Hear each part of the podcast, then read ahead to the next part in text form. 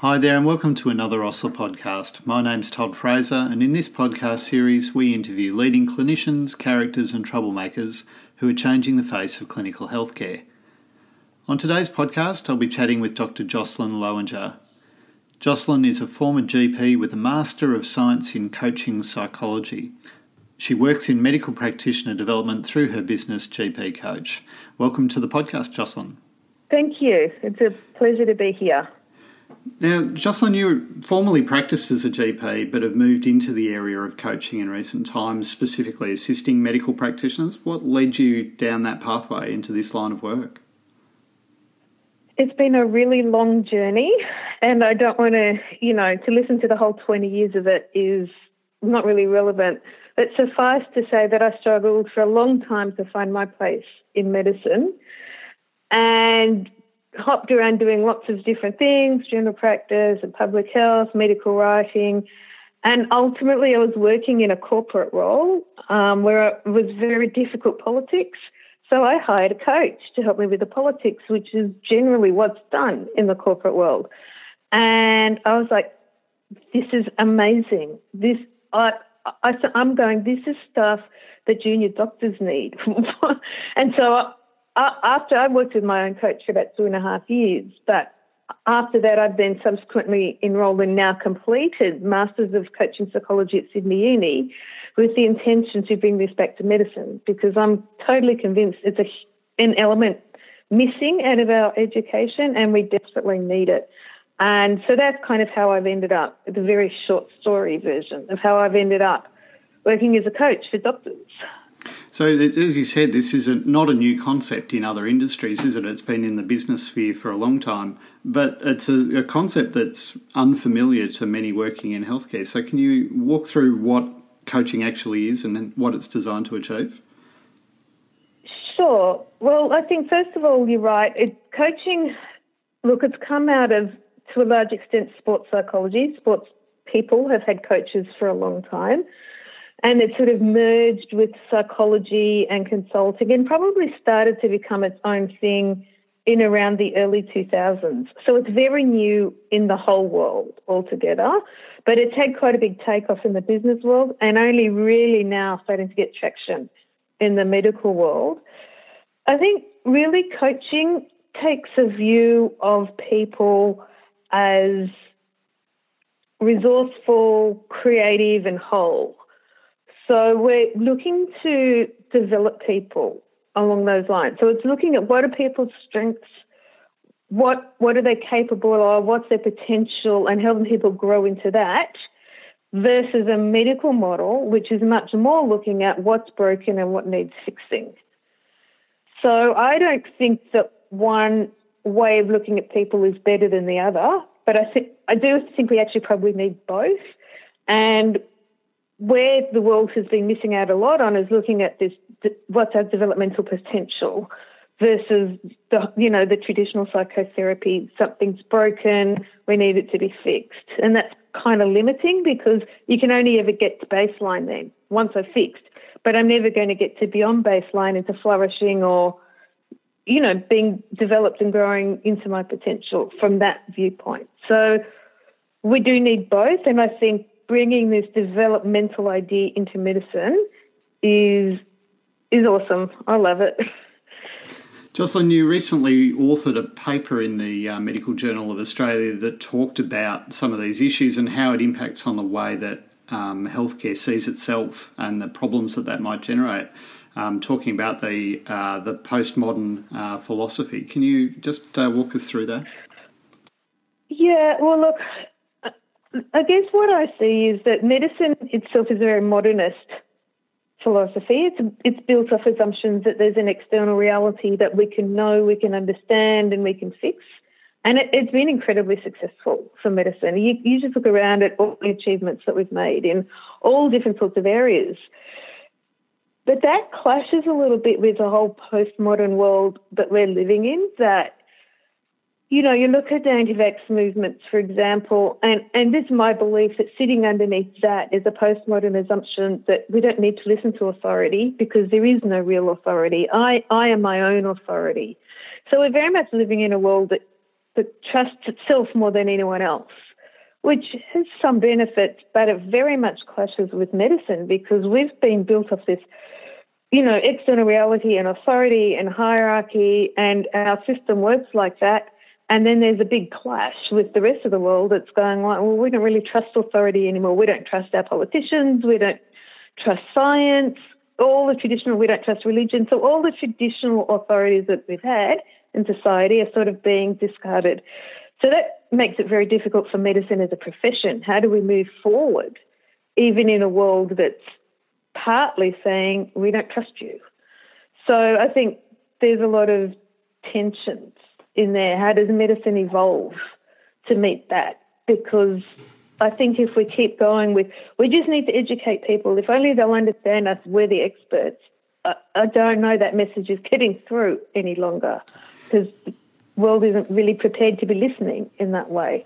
The world kind of wants to be engaged, you know, we're also the experts. So there's a little bit of that. You see that a little bit in the um, shared decision-making movements and patient-centred care, except that I don't think we're fully in it yet. I think we're just dabbling in the edges, and then it feels a little bit risky because if I have to let go of my expertise as a doctor, then I'm at medico-legal risk, and then patients may make the wrong decisions, and, and so there's there's a lot of tension around really moving into that space. So the implication there, I guess, is that uh, that healthcare itself needs to find a better way of interacting with um, with the community. How do you think that that will transpire? Look, I don't know how it's going to happen, but I know that I'd like to bring coaching into medicine to help the profession evolve. As much, I work with individuals pretty much because I have to, because the I haven't been able to get traction at a systems level at all. And I think it's just the time's not right yet. Ultimately, I think in the way that coaching has helped transform big business, it's going to medicine is going to need that kind of input from a at every level, like the top, from the ministries of health through to the executives of hospitals to senior clinical leaders, and then into the actual on the ground staff. So there's going to be need to be that kind of intervention across the, you know, across levels and within silos and across silos. I don't know how to make that happen, and I don't even know what type of effort would make, but that, that I can see is actually being a realistic way of creating the system change that everyone's crying out for, because we're all burned out and the suicide rate's too high. And I know myself, I've got a lot of people coming to me, I want to leave clinical medicine. So I think change has to happen. It's just a matter of how and when. And all I'm trying to do is help people one by one, because that's what's been within my capacity thus far. If we can get more doctors who are interested in coaching together and we can form a whole group of people, then it might be a bit easier to start working as a team. But as one person, I'm pretty limited. What are the sort of people who come to you um, for coaching in your in your professional capacity? What sort of issues are they seeking assistance for, and what do you how, walk us through? What the, a, a practical example of how you might go about that might mm.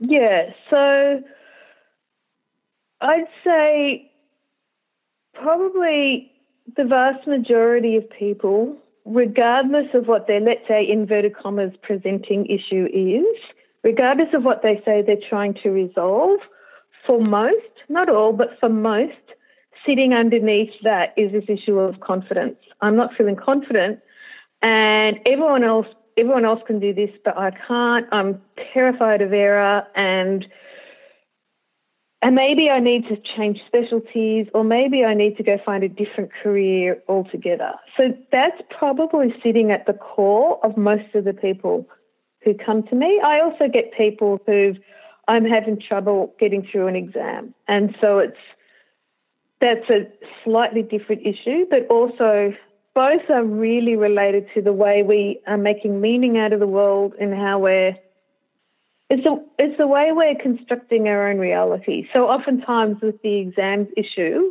I've had a couple of people where there's absolutely nothing wrong with their knowledge. it's the way they're understanding the exam. So some, for a couple of people, it's been deep down. They've believed the exam is a waste of time. They don't really need it. It's not what the, the, they're being examined on things they don't think they're going to need in the future, or it's in some way wrong. And so then once we can identify that attitude and totally reframe it, you know, bring an entirely different perspective into the exam, that's when they pass. So, and that had nothing to do with their knowledge. It had to do with an understanding meaning they'd been making out of the exam that's preventing them from fully engaging in it. So those, those are, you know, the commonest issues. So a couple of times I'll get people saying I'm burned out, but usually when I talk to the people who are burned out, what will emerge is, well, actually I'm burned out because I'm not feeling confident, and so I'm overcompensating by working too hard, and and I'm overcompensating by spending all my weekend studying because I don't think I'm good enough. So there's that, this sort of confidence idea sits underneath a lot of what I see. And how do you go about then um, the process of coaching people through that confidence issue? What are the steps that, that are involved? Well, the steps, I don't have a recipe approach at all, so it's very much bespoke and individualised to that person. So my job is really to get as onto their page as I can, understand as much and as best as I can how that person is understanding the world, what meaning they're making out of their challenge, and what sort of development, therefore, they may need in terms of, you know, once I get an understanding or, and then checking out with them that this is how they're seeing it, then it's kind of like I walk together as a partner and we co-create possibilities for different ways of seeing, different things to experiment with. So it's really a flattened power structure. I feel much more like I'm a partner in this with my clients. I'm not an expert. It's their life. And we kind of co-create um, possibilities and discuss them, and I'll share things that I've read or share things that other clients have said, and then it's totally up to whoever I'm working with to say, no, that doesn't work for them, or that, that actually really resonates. And then we talk about how they might incorporate that. And often there'll be, I usually set homework or some activities between sessions, and it's, and it's around looking for things that we often don't look for in medicine. So usually I'll be getting people to keep some kind of success diary or what went well diary, because we're all very, very focused on what went wrong. And we have to be. In order to improve, we do need to be able to identify error, but we will never reach what we're capable of if we don't recognise our strengths. So we actually need to start balancing out those two prongs of, yeah, I'm always going to grow and I'm human, so I will make error. So I want to mitigate that error for the future. But I've got strengths and talents, and I need to know what they are, first of all, so I can grow them, and second of all, because those strengths and things that I'm good at are going to help me manage the errors. So it's it's really starting to look at the person as a whole person. One of the key characteristics yeah. that I see in a lot of clinicians is the ability to self-flagellate, which I think um, reflects your, your perspective that a lot of the issues that you see are related to self-confidence. How good are yep. clinicians at evaluating where they stand? Uh, we hear a lot about imposter syndrome and people feeling that they're tackling things that they don't feel equipped for. Are we any good at evaluating where we stand in uh, in our careers? I...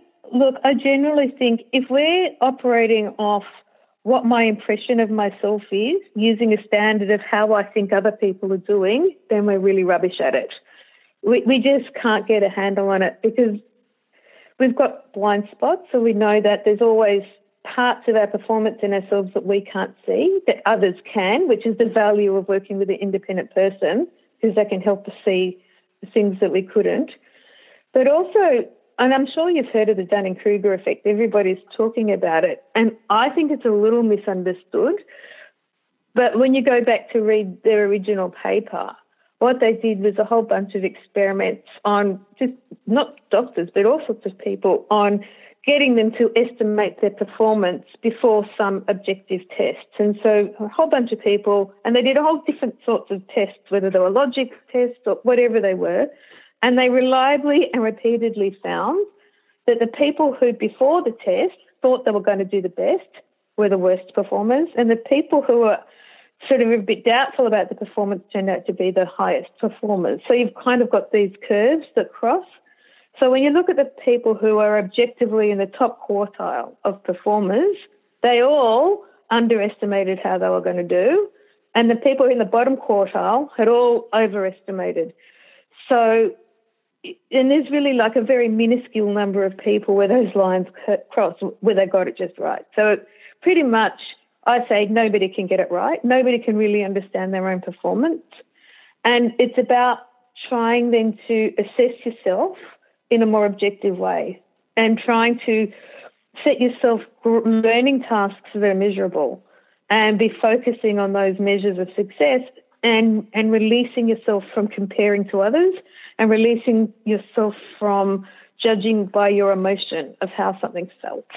Because we know that we're, le- we're learning, and presumably through all the years of training, you're in training because you're not an expert yet.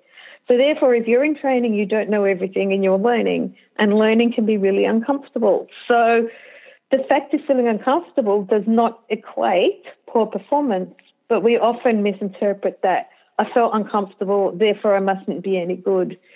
And so it's so part of the education I do with people is helping them understand that learning is actually meant to be uncomfortable. Remember learning to drive and that, oh my God, I'm never going to master this. And then after a while you do. So all learning, and even I think a lot of people with fellowships will find they're still learning. So the the fact of feeling uncomfortable in a clinical situation has n- really no bearing on your competence in that situation. So trying to disconnect those two things. The emotions need to be looked at but understood maybe in a different way, and the performance needs to be looked at as an objective thing. What was I trying to do? What was the outcome? What what went well there, and and what could I do better for next time? And and just trying to be much more of a, a you know a scientist about it rather than an emotional human. Because when we engage as the emotional human, we're more than likely underestimating ourselves. What are the outcomes that you're looking for with your coaching? When do you where where are you trying to head with it, and how do you know when you've got there? Well, I'm trying to head in helping people be as self-sufficient as possible. So when people tell me, I don't need this anymore, I've got it, I'm, I'm off and running, that's great. That's exactly the right space, because it's a fundamental assumption that people can do this. So the last thing I want to do is create dependency on me. Um, so the measure of success is when people go, Jocelyn, I'm doing great, I don't need you anymore.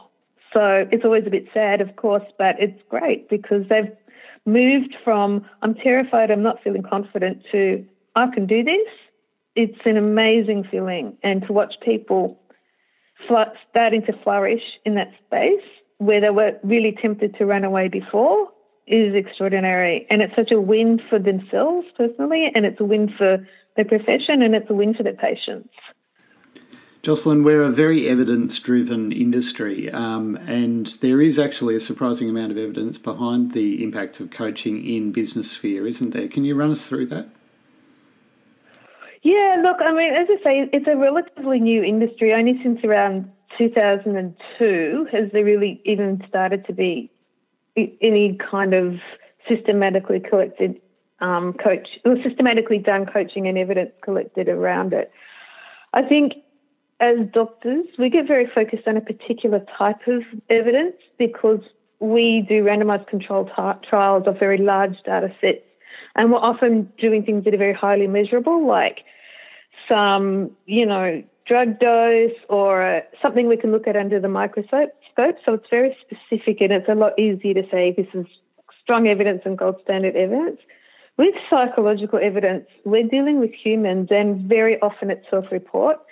So by nature, if we're looking at gold standard evidence, it's going to come out weaker than medical evidence. Having said that, there are so many consistent findings that coaching improves performance, it improves goal attainment, and it improves well-being. They've shown it over and over and over again. So kind of despite the inherent relative weakness of the research, just by the fact that it's being repeated, so the findings are being repeated so often, is kind of like, well, we, we don't need to really show that coaching works anymore, and we're moving on to how does coaching work? You know, those are more sophisticated questions. Or what are the elements of coaching that work? So, but the fact that it works, I think, has been pretty much accepted um, across the board now. I don't even know if anyone's doing any more research on does it work, because they're saying we're, we're satisfied that it does.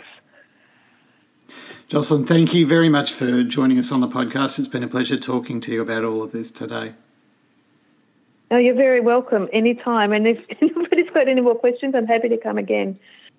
Thanks for joining us on the podcast today. For more interesting interviews just like this, please visit our website, osler dot force dot com.